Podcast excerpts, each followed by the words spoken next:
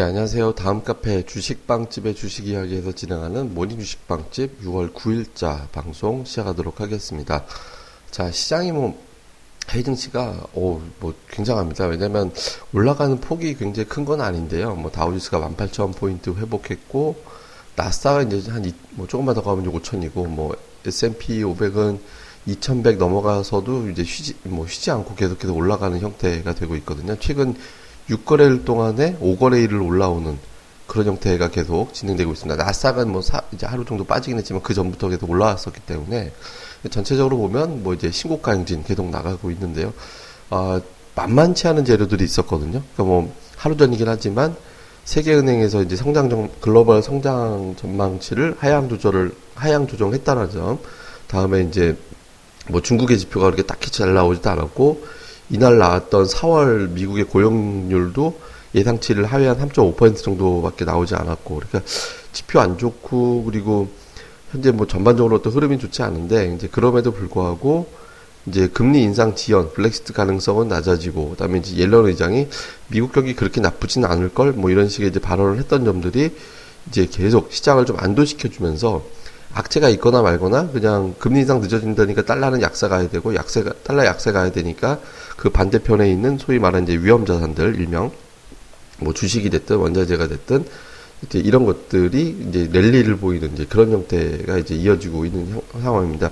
이날 같은 경우도 유가가 이제 WTI 기준으로 51달러까지 돌파가 돼 버렸죠. 이렇게 되면서 전반적으로 이제 시장이 뭐 유가가 끌고 나가고 근데 정작 이제 어, 원자재 관련주, 에너지 관련주들이 올라가지 못했는데 유가 올라가다 보면 뭐 이제 유가하고도 연동되는 게 이제 소재 쪽이잖아요. 근데 소재주들은 또 강세를 보였거든요. 그러니까 지금은 어쨌든 달러 약세 때문에 국제 유가가 상승을 하고 이 상승하면서 주식 시장의 어떤 우호적으로 그러니까 국제 유가라는 건 또 다른 경기의 지표거든요. 그러니까 이제 물론 국제 유가를 좌우하는 어떤 요인들은 뭐 투기 세력, 글로벌 수요 정책 이런 거 이제 있는데 지금 같은 경우는 약간 투기 세력이 이제 어느 정도 이제 정책과 맞물려도 이제 끌어올리는 효과가 있다라고 봐야 되고 수요 자체는 미국의 원유 재고가 감소했다고 하지만 또 중국에서 이제 원유 수요가 늘어났다고 뭐 이날 발표가 나오긴 했지만 폭발적으로 유가를 끌어올릴 정도의 재료는 사실 아니거든요. 그러니까 이제 투기 세력들과 이런 것들이 어우러지는 이제 흐름이다 이렇게 보면 됩니다. 근데 통상적으로 보면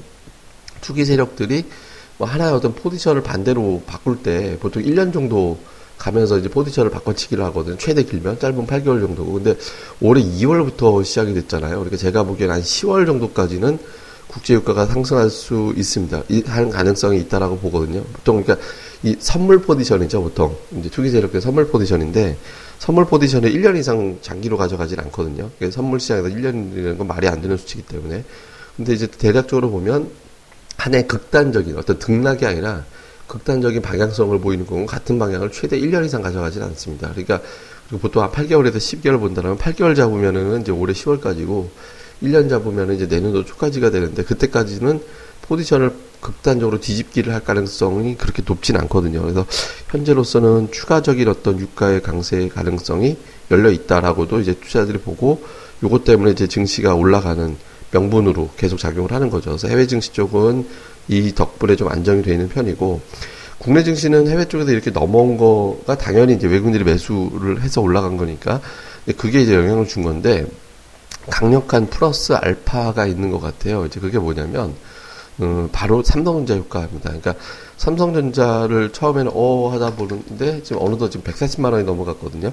그러니까 140만 원 넘어갔는데 이게 뭐 삼성전자가 올라가는 두 가지 요소 뭐 이제 하나는 뭐 삼성그룹의 재편, 그 삼성이 아이디어 바이오 중심으로 완전히 재편한다. 그러니까 삼성전자가 집중적으로 더 성장, 삼성전자 성장하게 더 있는지는 좀 보호합니다. 이제 그럴 가능성들, 뭐 이런 것들이 이제 하나 제기가 된 게 있고, 이제 2분기 실적에 대한 어떤 가능성, 그러니까 2분기 실적이 지금 7조 8천억 영업이익 기준으로까지 올라오고 있거든요. 그러니까 이런 것들이 이제 당연히 호재가 됐겠죠, 이런 것들이. 근데 뭐 이거를 우리가 얘기하는 거는 이제 이전에 했던 얘기들이니까 좀 다른 시각으로 접근을 해보면 삼성전자 효과에 대해서 얘기를 해야 될 것 같은데, 그러니까 삼성전자 실적 전망치가 이 정도가 아니었잖아요. 그러니까 지난 분기 삼성전자 실적이 뭐, 뭐 예상보단 잘 나왔네라고 얘기는 할 수는 있겠지만 전체적으로 보면 뭐 삼성전자답지 않은 그 정도 흐름이었잖아요. 그러니까 삼성전자 1분기가 6조 원대 중반 후반 중반 6조 6천억 정도 나왔으니까 그러니까 이제 이거에 대한 실망감이 좀 있었는데 최근에 이제 약간 실적 그래서 2분기 실적 전망치가 대략적으로 6조 원대 후반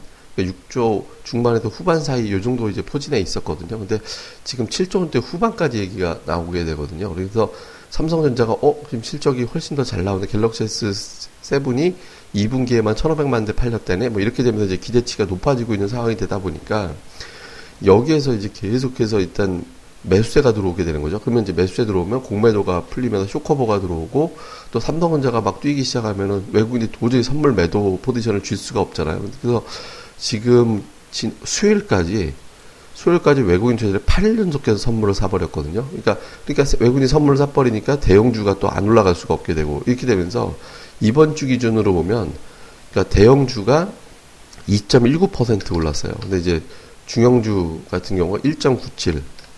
다음에 이제 소형주 같은 경우는 훨씬 못 미치죠. 그러니까 0.72. 다음에 이제 코스닥 같은 경우는 그거보다 거의 뭐 올라간 게 없다라고 할 수 있는 0.36. 그러니까 대형주, 중형주, 소형주, 코스닥 순서로 상승률이 이렇게 이제 포진해 있거든요. 그러니까 이제 이런 식이 돼 있다 보니까 이제 이 원인은 삼성전자 효과다. 그러니까 삼성전자가 끌고 다니면서 선물을 풀어주고 선물 풀리니까 대형주들이 놀려있을 이유가 없으니까 쭉 하고 이제 올라오는 그런 형태가 되고 여기다 유가가 올라가니까 또 소재 쪽 철강이라든가 화학은 여기에 이제 명분까지 더해지니까 상대적으로 더 올라가고 이런 구조가 돼 있거든요. 그래서 지금 현재 삼성전자가 만기 이후까지 이런 흐름이 이어진다면 이제 대형주는 한 2050을 넘어서 2100까지도 갈 수 있는 형태로 갈 수 있다. 우리가 이렇게 볼 수 있는 거고 만약에 이제 만기를 딱 지나가서 만기 포지션이 상방이었는데 여기에 다 청산되면서 선물 환매수할 게 없어져서 더 이상 선물 매수 세력이 없게 된다면 만기 때까지가 대형주 장세는 딱 그 그 다음엔 중소형주 쪽으로 다시 넘어가고 이런 형태가 될 가능성이 높습니다. 그러니까 이제 만기 이후 그러니까 뭐 금요일이 될 텐데 금요일 우리 증시에서의 어떤 그 외국인들의 선물 매수가 지속이 되고 삼성전자가 추가적으로 올라가는지 여부에 따라서 시장은 2,100으로 가느냐 이제 오늘 그러니까 목요일 정도 또는 금요일 정도가 단기 상투가 되느냐 요게 이제 결정 나는 그런 계기가 될 수 있습니다. 그러니까 뭐 되게 중요해요. 뭐 불과 이제 다음 주에 또 뭐 중국 A 지수가 이제 MSCI 지수 편입되네 만에 뭐 이런 것들도 이벤트 나올 수 있기 때문에 다음 주가 조금 관망하려고 하는 시각들이 좀 있잖아요. 그래서 시장이 단기적으로 조금 이제 고민을 하게 될 자리까지 왔기 때문에 그게 이제 고민을 할지 아니면 아니 그런 거 다 자잘한 거니까 다 의미 없어 우리는 갈 테야라고 해가지고 여기서 완전히 랠리 체계로 이제 가는지 여부는 이제 금요일 날 보면 될 것 같고 당장은 뭐 이제 지금 시장 흐름에서는 이제 오늘 적어도 오늘 정도까지는 그렇게 크게 뭐 신경 쓸 필요는 없지 않나 이렇게 봐야 될 것 같습니다. 그래서 전략적으로는 뭐 기존의 어떤 이제 대형주 쪽에서는 소재 쪽, 철강 화학, 다음에 이제 이런 쪽, 다음에 이제 코스닥 쪽, 그러니까 중성주 쪽에서는 전기차 2차 전지, 다음에 이제 제약, 그리고 이제 장비죠. IT 장비, 뭐 OLED 장비, 뭐 이쪽 포함해서 그러니까 이쪽이 최근에 조금 눌림 나오는 종목군들 어제 제약이 좀 많이 올랐는데 지금 반도체 장비가 최근에 살짝 눌려 있거든요. 근데 이제 완전히 눌릴 거라고 보지는 않습니다. 그러니까 이런 종목군들 계속해서 좀 관심 있게 보면서 체크해 나가고 공략해두고 보유하고 이렇게 가는 게 좋을 것 같고 다음에 이제 테마 쪽에서 제가 이제 화장품 관련주하고 미세먼지 말씀드렸잖아요. 근데 어제 화장품 일부 종목들이 뭐 제닉 같은 종목 급등하고 막 나왔거든요. 근데 그 미세먼지 쪽에서 크린앤 사이언스가 대주주 매도 이슈가 있어갖고 저게 또 어떻게 될지 잘 모르겠는데 약간 뭐 요거 크린앤 사이언스 보면서 이제 판단하시면 될 것 같은데 크린앤 사이언스가 잘 견딘다면 미세먼지 현재 추이 봤을 때는 장마철 지나가 미세먼지 없어질 거기 때문에 테마를 해먹으려면 또 일주 1, 2주 안쪽에서 해먹어야 될 거라고 보여지거든요. 만약에 세력이 존재한다면 그러니까 이제 크린 앤 사이언스가 견뎌진다면 어떤 이제 다음 주에는 한 번 정도 움직일 거다. 미세먼지 관련주들이 뭐 이렇게 보면서 단기적으로만 뭐 이렇게 한번 관심 있게 보고 저게 못 버틴다고 에이 세력은 무슨 놈의 세력이야 없어 뭐 이렇게 이제 판단하면 되는 거니까 그거 보면서 이제 판단하시면서 이제 이제 접근해 보시면 좋을 것 같습니다. 예, 전반적으로는 시장 흐름이라든가 구도라든가 이런 것들이 그렇게 나쁘지 않습니다. 그러니까 아, 모든 판단을 이제 금요일날 보면서 조금 더 구체적으로 하되 뭐 전략적으로는 그렇게 크게 달라질 건 없지 않을까 이렇게 생각을 합니다.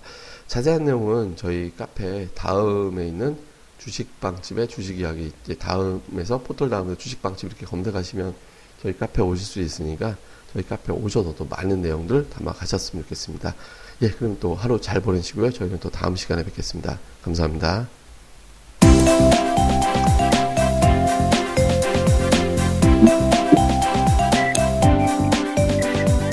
아, 안녕하세요. 주식방집 운영자 불사조입니다. 주식 투자하기 참 답답하시죠? 어, 공부하자니 배울 곳이 마땅치 않고 또 여기저기 이상한 광고에 혹해서 가입했다가 낭패만 당하고 이런 답답한 투자자분들을 위해 저희가 VIP 빵집을 열었습니다. 어, 실전 투자대 1위 출신의 공략주 발급법, 차트 전문가의 매매 극소, 시황 전문가의 쉽게 이해되는 오늘장 브리핑, 그리고 저희 멤버가 직접 탐방해서 알아낸 다양한 기업 정보를 정리해 드립니다. 부담 없이 편안하게 가입할 수 있는 신한 VIP 빵집에 많은 가입과 관심 부탁드립니다. 자세한 내용은 다음 카페 주식빵집의 주식 이야기에서 직접 확인하시기 바라고요. 문의 전화는 010-3043-0909 0909입니다. 010-3043-09없다. 네, 두 번 기획해 주세요. 네, 감사합니다.